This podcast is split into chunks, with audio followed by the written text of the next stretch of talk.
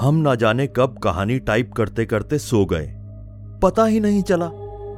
रात को ना जाने किस पहर हमारी छोटी सी बहन हमारे पास आई और हमें जगाते हुए बोली, जीजा हुकुम, वहाँ पर कोई काली सी परछाई है जो हमें बार बार बुला रही थी।